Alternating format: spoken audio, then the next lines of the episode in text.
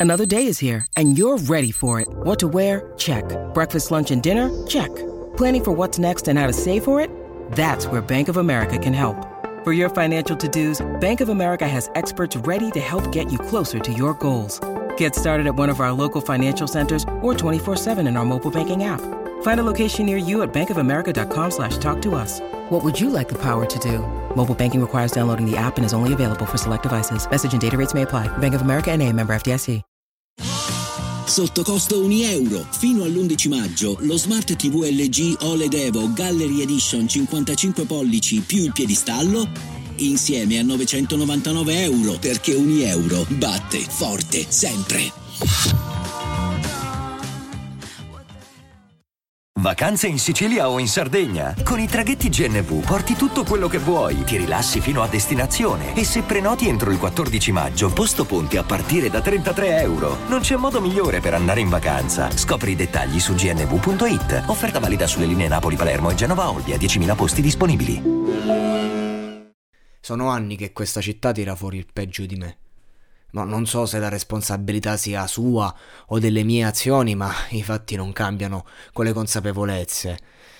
Ultimamente non riesco proprio a vedere la luce attorno al mio cammino e non c'è nulla che mi, mi, mi faccia stare bene da troppe settimane ormai, nonostante oggettivamente non mi possa lamentare.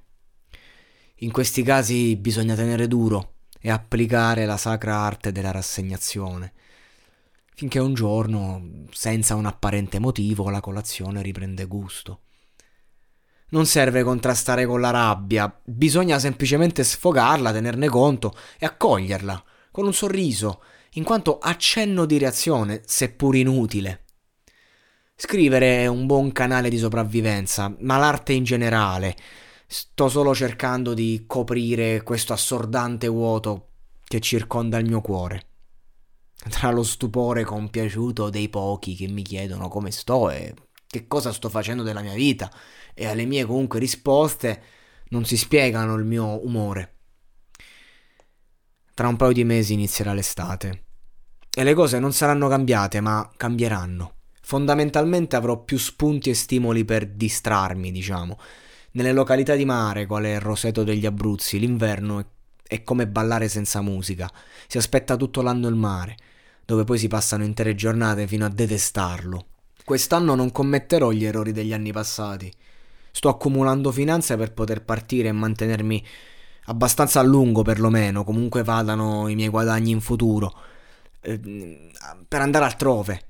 Ma è un progetto che fondamentalmente si prepara dall'aspetto economico prima, ma concretamente se ne parla dopo il Ferragosto.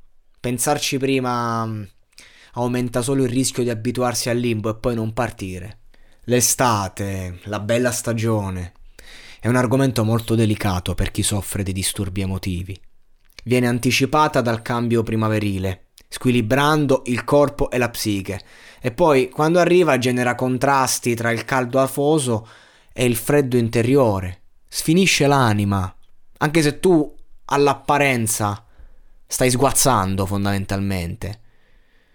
Però appunto l'anima alterna momenti in cui il tempo sembra avere senso di esistere solo se raccontato a quelli in cui invece scrivere, fare arte appunto sembra solo un ridicolo espediente per perderlo. Il tutto in una sala da ballo in festa che non perderesti mai. Cioè quegli sprazzi di gioia autentica non sono solo un'illusione, anche se sono semplicemente passeggeri. Sto aspettando l'estate come Battiato. Nel suo disco meno conosciuto, Il vuoto, onestamente il mio preferito. Lo ascoltai per la prima volta in macchina di mio padre più o meno 13 anni fa, sul calare della primavera.